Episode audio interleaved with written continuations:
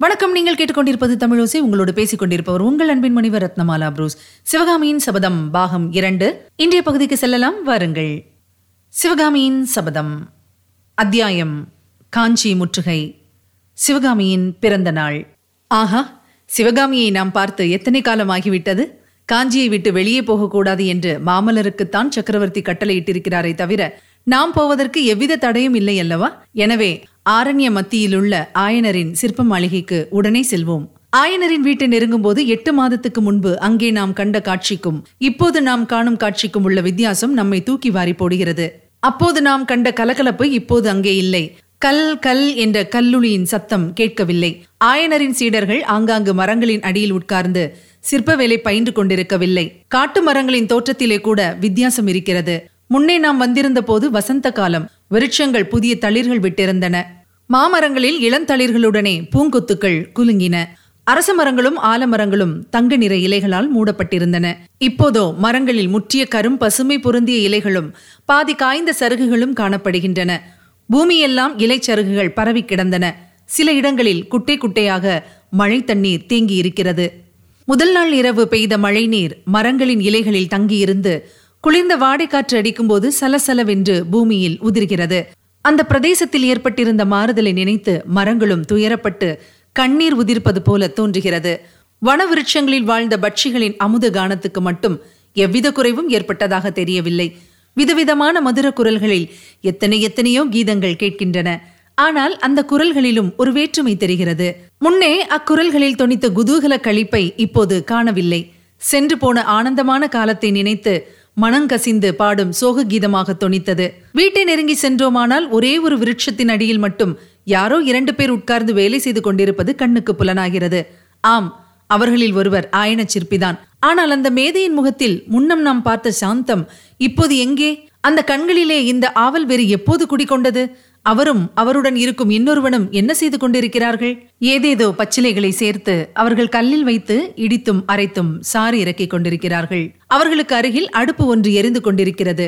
அதில் ஒரு சட்டியில் பச்சிலை சாறு கொதித்துக் கொண்டிருக்கிறது. சுற்றுப்புறத்தில் பற்பல சட்டிகளில் வர்ண குழம்புகள் இருக்கின்றன.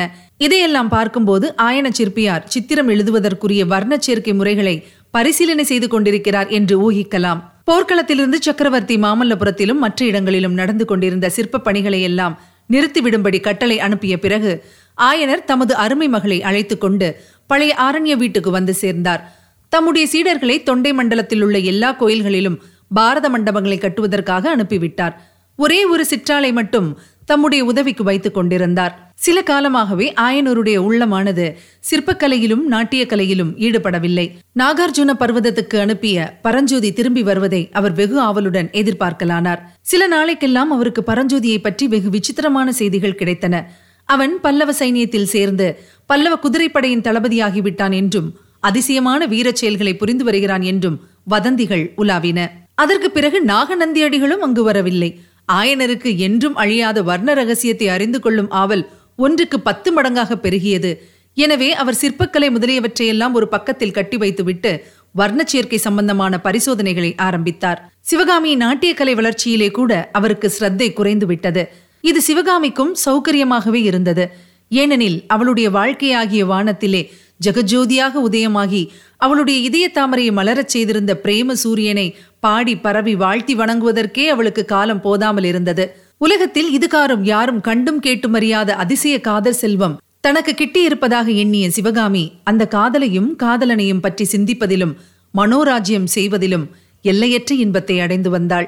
அந்த மனோராஜ்ய வாழ்க்கையிலேதான் எத்தனை ஆனந்தம் எத்தனை ஏமாற்றம் கூடி குலாவும் நேரம் எவ்வளவு சொல்லம்புகளினால் துன்புறுத்தல் எவ்வளவு அந்த எட்டு மாதத்து மனோராஜ்ய வாழ்விலே எத்தனையோ யுக யுகாந்திரங்களில் அனுபவிக்க வேண்டிய சோக சாயை படர்ந்த ஆனந்தங்களையும் இன்ப ரேகை கலந்த வேதனைகளையும் சிவகாமி அனுபவித்து விட்டாள் என்றே சொல்ல வேண்டும்.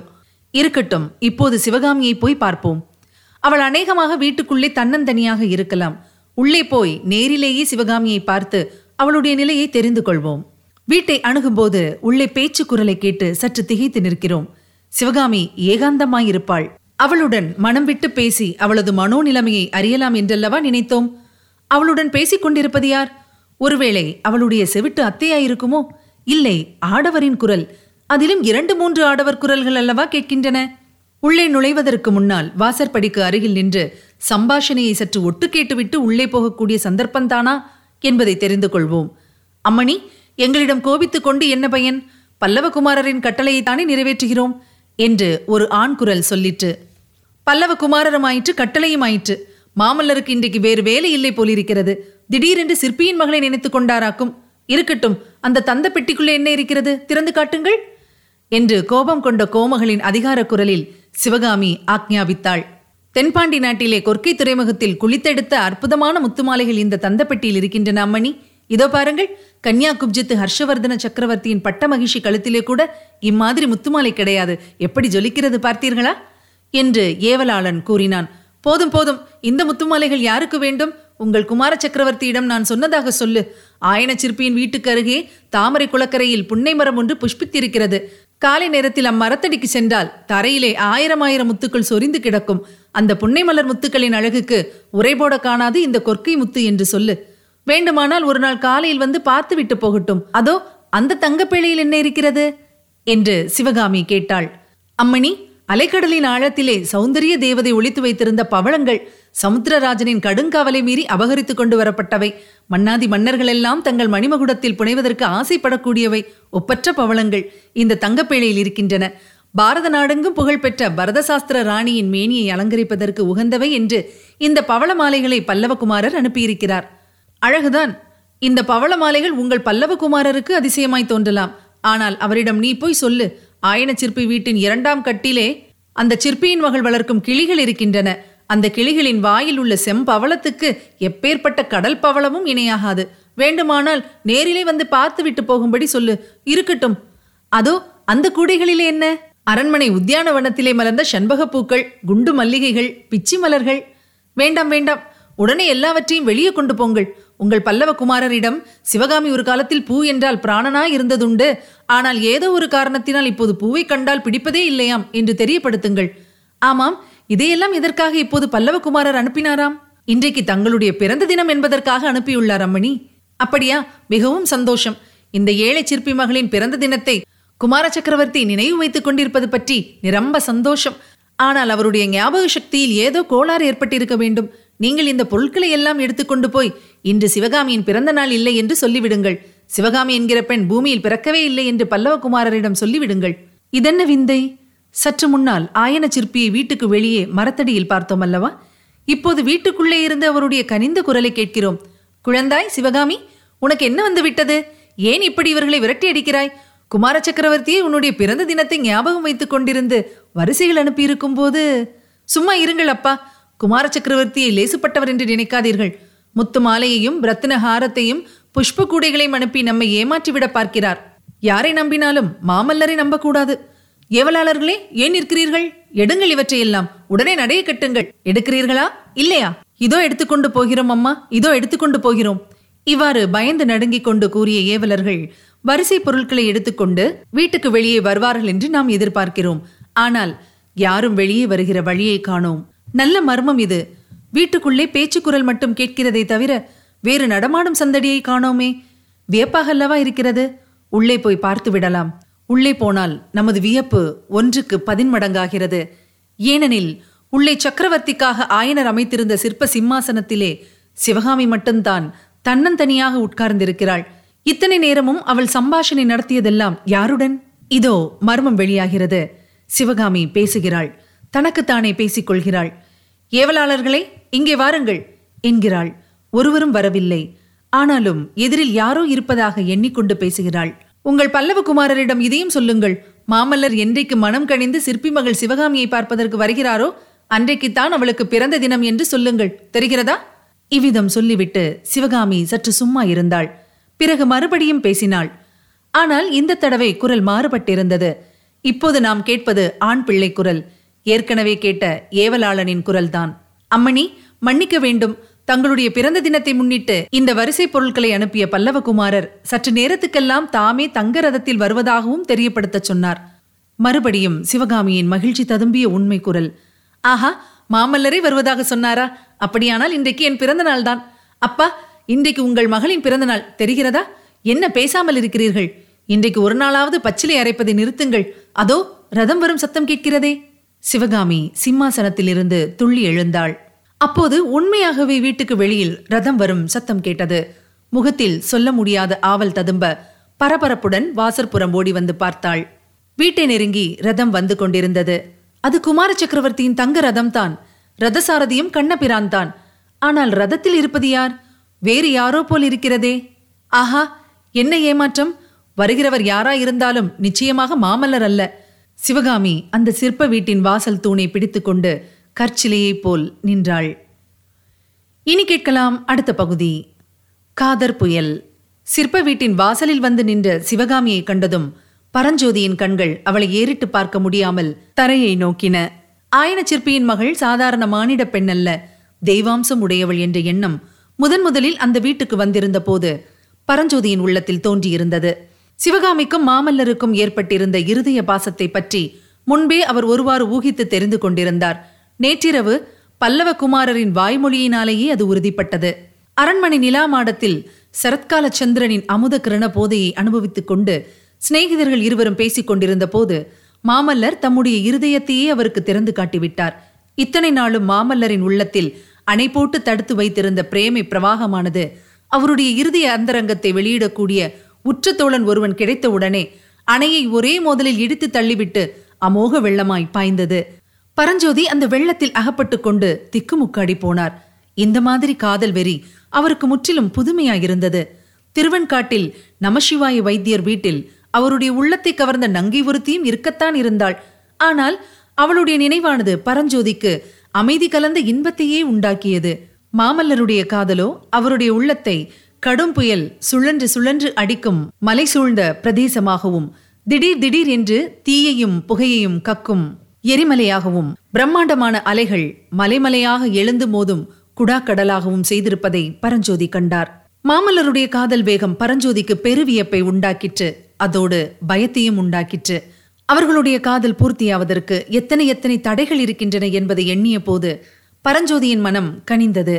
எல்லாவற்றிலும் பெரிய தடை மகேந்திர சக்கரவர்த்தியின் விருப்பம் வேறு விதமாயிருந்ததே ஆகும் அந்த பெருந்தடைக்கு பரிகாரம் உண்டா?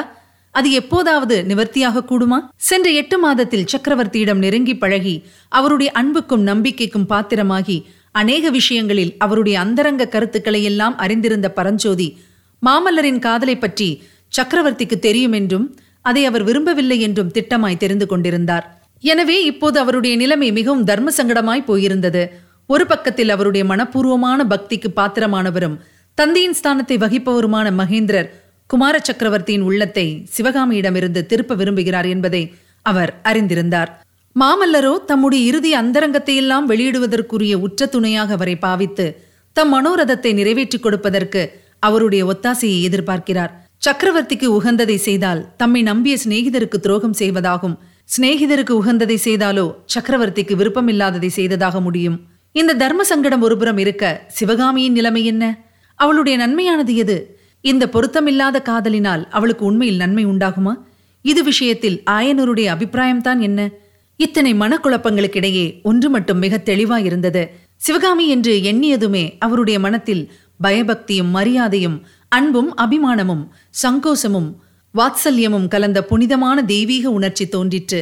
சிவகாமி விஷயத்தில் அவருடைய மனநிலைமைக்கு தகுந்த உதாரணம் சொல்ல வேண்டுமானால் சீதாதேவி விஷயத்தில் லக்ஷ்மணனுடைய மனநிலைமையைத்தான் சொல்ல வேண்டும். ரதத்தில் இருந்தது மாமல்லர் அல்ல என்று கண்டதும் வருகிறவர்கள் வேறு யார் என்று தெரிந்து கொள்ளக்கூட சிவகாமி ஆசைப்படவில்லை. உடனே அவளுடைய கவனம் ரதத்தை ஓட்டிக் கொண்டு வந்த கண்ணபிரான் மீது சென்றது. கண்ணபிரான் ரதத்தின் முகப்பு தட்டிலிருந்து குதித்து முன்னால் வர பரஞ்சோதி அவனை தொடர்ந்து பின்னால் வந்தார். அவர்கள் நெருங்கி வந்ததும் சிவகாமி கண்ணபிரானை நோக்கி அண்ணா வீட்டில் எல்லாரும் சௌக்கியமா? என்று கேட்டாள். அவளுடைய குரலில் தீனமும் ஏமாற்றமும் நன்கு தொனித்தன. இல்லை தாயே இல்லை. வீட்டில் ஒருவரும் சௌக்கியம் இல்லை. கமலிக்கு தலைவலி அப்பாவுக்கு முழங்கால் வலி எனக்கும் உடம்பு சரியாகவே இல்லை. உங்களுக்கு என்ன அண்ணா? என்று சிவகாமி கேட்டாள். அதுதான் தெரியவில்லை. வயிற்றில் ஏதோ கோளாறு. கமலி உன் வியாதிக்கு மருந்து பூனைதான் என்கிறாள். பூனை மருந்தா? இதென்ன கூத்து? என்றாள் சிவகாமி. ஆமாம் தாயே. இப்போதெல்லாம் எனக்கு அசாத்தியமாக பசிக்கிறது. நேற்று ராத்திரி கமலி சுட்டு வைத்திருந்த ஒன்பது அப்பம் ஏழு தோசை பன்னிரண்டு கொழுக்கட்டை அவ்வளவையும் தின்றுவிட்டு இன்னும் ஏதாவது இருக்கிறதா கமலி என்று கேட்டேன். உன் வயிற்றில் எலி இருக்கிறது ஒரு பூனையை சாப்பிடு. அப்போதுதான் உன் பசி தீரும் என்றாள். இதை கேட்ட சிவகாமி கலீர் என்று சிரித்தாள். பரஞ்சோதியினாலும் சிரிக்காமல் இருக்க முடியவில்லை. பரஞ்சோதியின் சிரிப்பு சத்தத்தை கேட்ட சிவகாமி அவர் பக்கம் திரும்பி பார்த்தாள். ஆஹா இது யார்? பரஞ்சோதி தைரியம் அடைந்து அம்மணி என்னை தெரியவில்லையா? என்று கேட்டார். யார்? திருவெண்காட்டிலிருந்து? ஆம் நான் தான் திருவெண்காட்டு நமசிவாய வைத்தியரிடமிருந்து அப்பாவுக்கு ஓலை கொண்டு வந்த பரஞ்சோதிதான். அப்போது கண்ணபிரான் குறுக்கிட்டு மன்னிக்க வேண்டும். கல்யாண சந்தடியில் மாப்பிளையும் மறந்து போனேன் தாயே. இவர் யார் என்று நான் சொல்லுகிறேன். காஞ்சிக்கோட்டையின் பிரதம தளபதி இவர். கோட்டை காவலுக்காக சக்கரவர்த்தியே இவர் அனுப்பியிருக்கிறார். இனிமேல் காஞ்சிக்கோட்டையைப் போல் ஒளிந்து கொள்வதற்கு பத்திரமான இடம் பூலோகத்திலேயே கிடையாது. இவருடைய கட்டளை இல்லாமல் எமன் கூட இனிமேல் கோட்டைக்குள் நுழைய முடியாது. என்றான். கண்ணபிரான் ஒரு மாதிரி விதூஷகன். இந்த மாதிரியெல்லாம் மாமல்லரிடமே பேசுவதற்கு உரிமை பெற்றவன் என்று பரஞ்சோதி அறிந்திருந்தார். எனவே அவனுடைய பேச்சை பொருட்படுத்தாமல் சிவகாமியை நோக்கி அப்பா எங்கே? உள்ளே இருக்கிறாரா? என்று கேட்டார். கண்ணபிரானுடைய வேடிக்கை பேச்சு அந்த சமயம் சிவகாமிக்கு பிடிக்கவில்லை என்று அவளுடைய முகக்கூறி காட்டிற்று. அப்பா அதோ வருகிறார் என்றாள். பரஞ்சோதி திரும்பி பார்த்தார். ஆயனர் மரத்தடியிலிருந்து வீட்டை நோக்கி வந்து கொண்டிருந்தார். அவர் அருகில் வந்ததும் தளபதி பரஞ்சோதி ஐயா என்னை அடையாளம் தெரிகிறதா? என்று கேட்டார். உடனே ஆயனர் ஆவலுடன் யார்? பரஞ்சோதியா? என்று விரைந்து வந்து அவரை தழுவிக் கொண்டார். பிறகு சற்று தாழ்ந்த குரலில் தம்பி போன காரியம் எப்படி? காயா பழமா? என்று கேட்டார். அப்போது அவருடைய கண்களில் தோன்றிய வெறியையும் குரலில் துணித்த பரபரப்பையும் கவனித்த பரஞ்சோதிக்கு கண்களில் நீர் துளித்தது. தழுதழுத்த மெல்லிய குரலில் இந்த தடவை காரியம் ஜெயமாகவில்லை. வெறும் கையுடனே தான் திரும்பி வந்திருக்கிறேன். ஆனால் என்றைக்காவது ஒரு நாள் நிச்சயமாக அஜந்தா ரகசியத்தை அறிந்து வந்து உங்களுக்கு தெரிவிப்பேன் என்று கூறினார். வேண்டாம் தம்பி வேண்டாம். நீ வழியில் பல்லவ சைன்யத்தில் சேர்ந்து விட்டதாக நானும் கேள்விப்பட்டேன். ஒருவேளை பொய்யா இருக்குமோ என்று நினைத்தேன். அதனால் பாதகமில்லை. என்றும் அழியா வர்ண ரகசியத்தை நானே சீக்கிரத்தில் கண்டுபிடித்து விடுவேன் தம்பி. சில புதிய சோதனைகள் செய்து கொண்டிருக்கிறேன். வருகிறாயா? காட்டுகிறேன் என்று ஆயனர் தாம் உட்கார்ந்திருந்த மரத்தடியை நோக்கினார். இதற்குள் சிவகாமி அப்பா அண்ணன் எட்டு மாதங்கள் கழித்து வந்திருக்கிறார். உள்ளே வந்து உட்கார சொல்லுங்கள். எல்லாம் விவரமாக கேட்கலாம் என்றாள். ஆமாம் ஆமாம் வா தம்பி என்று கூறி ஆயனர் பரஞ்சோதியை வீட்டுக்குள் அழைத்துச் சென்றார். இதுவரை நீங்கள் கேட்டது சிவகாமியின் சபதம் பாகம் இரண்டு. வழங்கியவர் உங்கள் அன்பின் முனிவர் ரத்னமாலா புரூஸ். சிவகாமியின் சபதம் என்ற எமது இந்த ஒலிப்புத்தக முயற்சிக்கு நீங்கள் அளித்து வரும் அன்பும் ஆதரவும் எங்களுக்கு பெருமகிழ்ச்சியை தந்து கொண்டிருக்கிறது. தொடர்ந்து உங்கள் ஆதரவை நல்குங்கள். நண்பர்களிடமும் பகிருங்கள். மறவாமல் சப்ஸ்கிரைப் செய்ய சொல்லுங்கள். அவர்களும் தேன் தமிழ் சுவை பருகட்டும். மீண்டும் அடுத்த பகுதியில் சந்திக்கலாம். இணைந்திருங்கள் மகிழ்ந்திருங்கள்.